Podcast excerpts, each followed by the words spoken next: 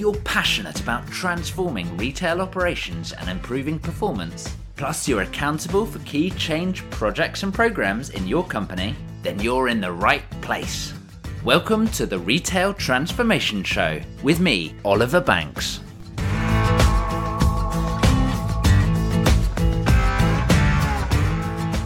Many retailers are facing tough times right now. That will not surprise you. But if you are facing adversity, what should you do about it? Well, stay tuned first and foremost because today I've got 10 steps to help you overcome an adverse position. Hey, Oliver Banks here, and welcome to episode 52 of the Retail Transformation Show. Like I say, many retailers are in a challenging position right now, feeling under a lot of pressure from shareholders, and customers don't seem to be responding to what they are doing. Now, over the last few episodes, there have been a number of different discussion points around why the retail market is changing quite as much as it is. In particular, it would be worthwhile checking out episode 49 and 51, which arguably were both quite negative in outlook for retail. But the world is changing, and as the retail industry, we have no choice other than to continue to change with the consumer. So, in this episode, I wanted to give you a framework, some steps, some actionable things that you can do to help arrest that challenge, to help overcome adversity, to really start turning things around. That's right, today's episode is going to be focused on some quick things to do. Why quick? Well, speed acts as an accelerator in itself for your business. It shows that you're doing something and that it's working, hopefully. And that, in turn, will give you more energy to help overcome that adverse position. Now, obviously, for your business, your unique retail business, there may be some very specific or unique actions which only you know about and that you must do. So, I'm obviously not going to cover those today, but do include them as well. So, whilst this is not the definitive list for your specific business, it is absolutely going to push you into the right direction. It is going to guide you to the ultimate solution. And these steps also are likely to give you even more actions to do at a later stage as well. So it's not for the faint hearted. You must be willing to put in the work. But hey, change is tough. Overcoming adversity is tough. I'm not here to tell you that it's easy, but I do believe it is possible. Wherever you are right now, whatever state your your business, your wider business is in, change is possible and you can still turn things around. And it's not just for the CEO, it's not just for the board. These actions can be done by anyone across the organization. Everyone plays a part in my belief. But not taking action, just to touch on that, not taking action is going to be the biggest mistake that you can do right now. It's going to escalate the situation. Things are not going to just magically get better. Procrastinating, or taking things slowly, or not prioritizing these sorts of important actions is going to eliminate any motivation that you have. It's going to wear out any energy that the business has, and ultimately, that means that making a turnaround happen, overcoming that adverse position, is going to be impossible. Show notes from today's episode are going to be available over at obandco.uk slash 52. So here we go 10 steps, but just to kick off, two promises that you have to make with me. Number one, you have to be truthful and honest with yourself. And number two, you have to be willing to put in the hard work. So here we go. Number one, you must visit real stores. Life in retail really starts and ends in stores. If you run physical shops, it's the, you know, the figurehead of your business. It's the most prominent element for many of your customers. Importantly, it's where the business actually happens. It's where the transaction happens, where money is handed over in exchange for goods. That is the absolute basis, the very fundamentals of retail. So you have to visit stores to really understand what is going on. But I didn't just say visit stores, I said visit real stores. Now, what do I mean by that? I do not mean go to your flagship store and give yourself a pat on the back. I do not mean go to the store that is very nearby the office that everyone always goes to. I do not mean publish exactly where you're going to be going and expect a royal visit, or rather, you don't expect it, but you do get it. I'm sure you know what I mean.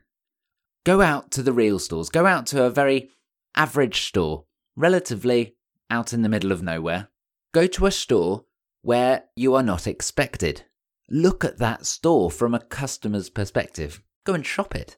Look at that store from one of your colleagues' perspective, a staff member, a team member's perspective. Go and actually get your hands dirty. Go and work in the shop for a day, a week. See how life works. Go and unload a lorry. Go and fill a shelf. Serve a customer. Merchandise a window. Count the stock. Deal with a complaint. You know, this is the very nitty gritty of a retail operation, and it's essential that you really understand it to understand what's going on in your business. And in my view, only really doing it for yourself will help you to understand truly. You can hear about something all the livelong day and not fully appreciate it. And don't hold back at just stores either. I'm sure there are other important parts of your operation. Distribution centres, fulfillment centres, service centres, go and visit them. Go and get your hands dirty there too.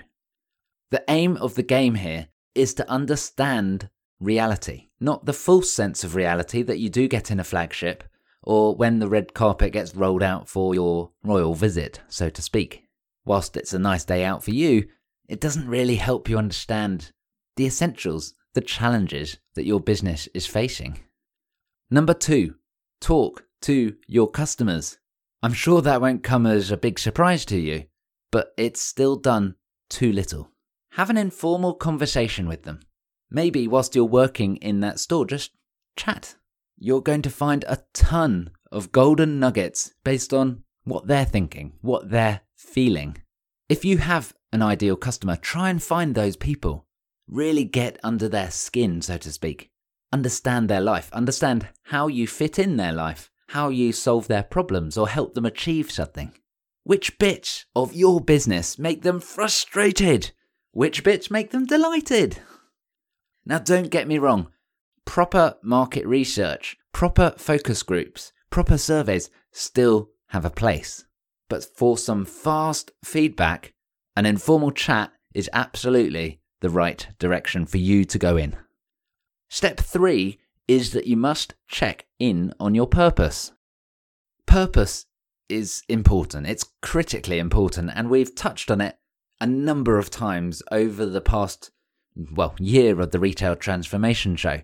I can think of great conversations with people like George MacDonald, with Andrew Busby, with Ian Shepherd. There are so many conversations that I've had about purpose.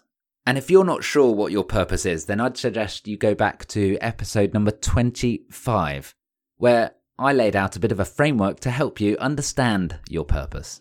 But right now, let's assume you do have a purpose.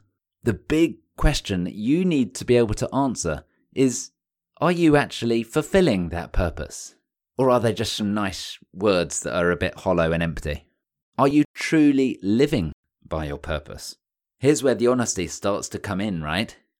And if your purpose helps define a reason for why your stores exist, your physical stores, then again, really challenge yourself. Is that coming true? Have you made it happen? Or is it not really going on in an average store, a standard store that the majority of your customer base are experiencing?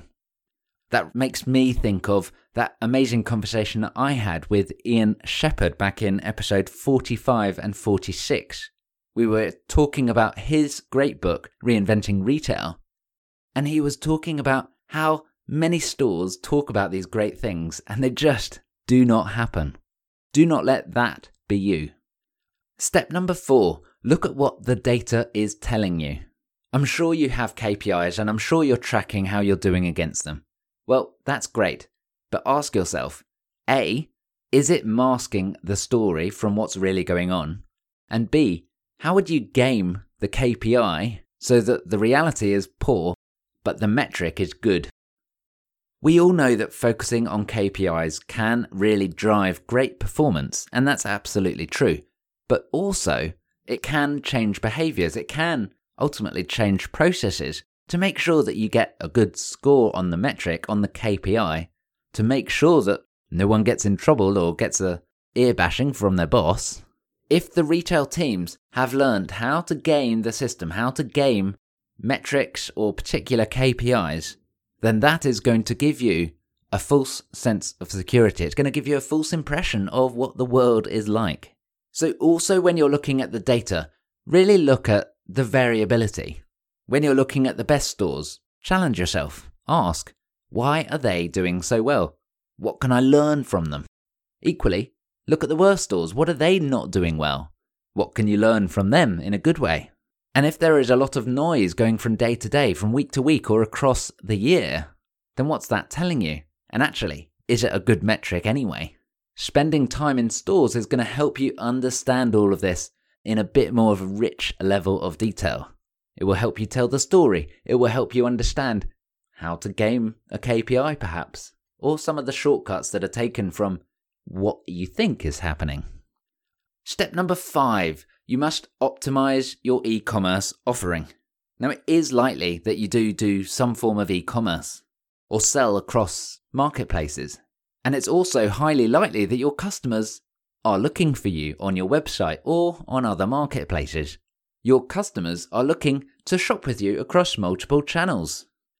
But how does your e commerce offering really stack up? Is it easy to shop?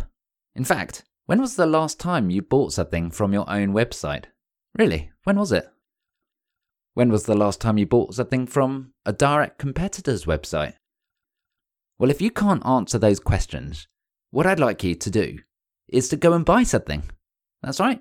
Act as a customer Think of something that you'd want to buy, go and research it, try and find out what information you can, make sure that you've got good pictures and all that sort of stuff. Buy it, go through the checkout process, pay for it, and actually receive the goods.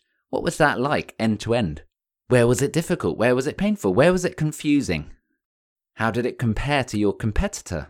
And does it make sense if you're then wanting to blend shopping between an online journey and an offline journey? Was it easy to compare products, to compare prices, all that sort of stuff. You should also look at how you can really optimize each element on your e commerce offering. There are some quick fixes that you can do that will help convert more customers and really help drive more sales.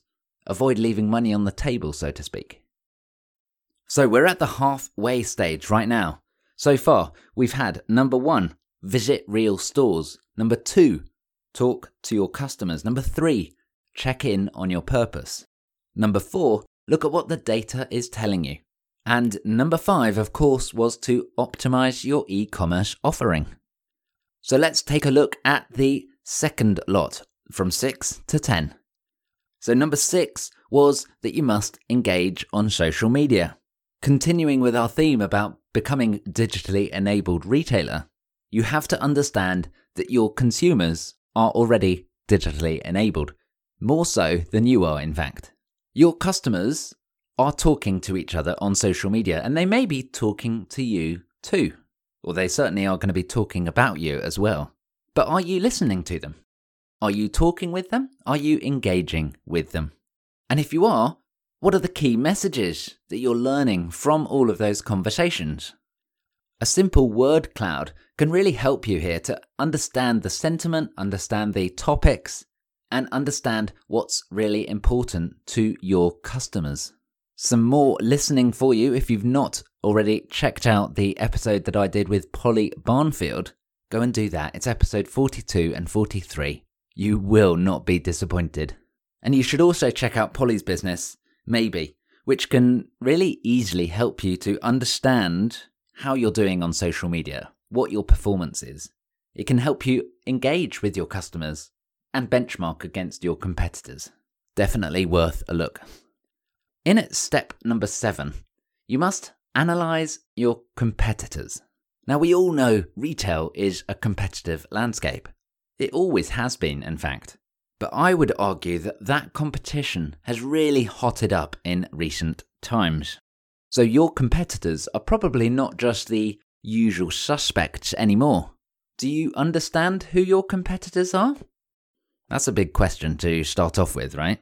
You must think about where your customers are actually spending money. How are they solving their problems when the answer is not you? Oh, and here's a quick hint Remember when you were talking to your customers in step two? Well, they may just have shared that answer with you already. What I'd like you to do here, once you have determined who your competitors are, is to really critique yourself. Put yourself in your customer's shoes and decide why you would choose to shop with your competitors rather than yourself. But don't just do this yourself. Bring in some new voices from across your organization to really understand and get some new perspectives. Don't just fall back to the preconceived ideas that you already have about where your competitors are good. Really go in and be honest with yourself as to why that is. So, in at step number eight is to make some operational and marketing quick wins. Yes, that's right, it's the proverbial low hanging fruit which is still very important to make some rapid progress. I'd like you to focus these quick wins into three elements. First up, look at freeing up time for your people across the organization and across the operation, but particularly in manpower heavy parts of the operation, in your stores, in your depots. And right here, the quick wins can come from reducing down the frequency of repetitive tasks. Yes, of course, there are downsides, but there are some downsides if you go out of business as well. So just keep things in perspective as to what's really important and which bits are going to have the longer fundamental benefit overall. Changing the frequency of some of these repetitive tasks can be really good because they're basically instant to implement. And you can just do it for a short period, which gives you time to refocus. So look at freeing up time, first of all. Second of all, once you have freed up time, look at how you can reinvest this to help connect and engage with your existing customers. What is it that you can do to help ensure that your existing customers do not leave? And the third category of quick win that I would like you to look at is to identify what is it you can do to bring in new customers? How can you create a buzz around your store, around your brand, around your proposition? And how can this help to kickstart your sales rather than just save some costs to hit the bottom line? So make some operational and marketing quick wins to free up time and use that to reinvest into saving and caring for your existing customers as well as drawing in new customers. Step number nine is to communicate to your teams. But I'm sure you're already doing that, but are you really communicating the truth to your teams? It's never nice to tell someone bad news, but your business will absolutely thank you for your honesty. And besides, it's probably likely that they already understand what's going on anyway. So look at sharing what's going on and what you are going to do about it. Ask for their help, ask for their commitment. And once you've done step number eight, you've got some quick wins. So make sure you really make a big noise about those. It's a great way to signal to your wider team that you're starting to really make a change, to make a difference. Your job here in step number nine is to motivate your teams and inspire them to join you on the adventure. Ask them to join you on your journey to help overcome the adverse position that you currently find yourself in. And step number 10 is an important one. It's that you must start managing this as a program. It's easy to get steps 1 to 9 and turn into sort of headless chicken mode.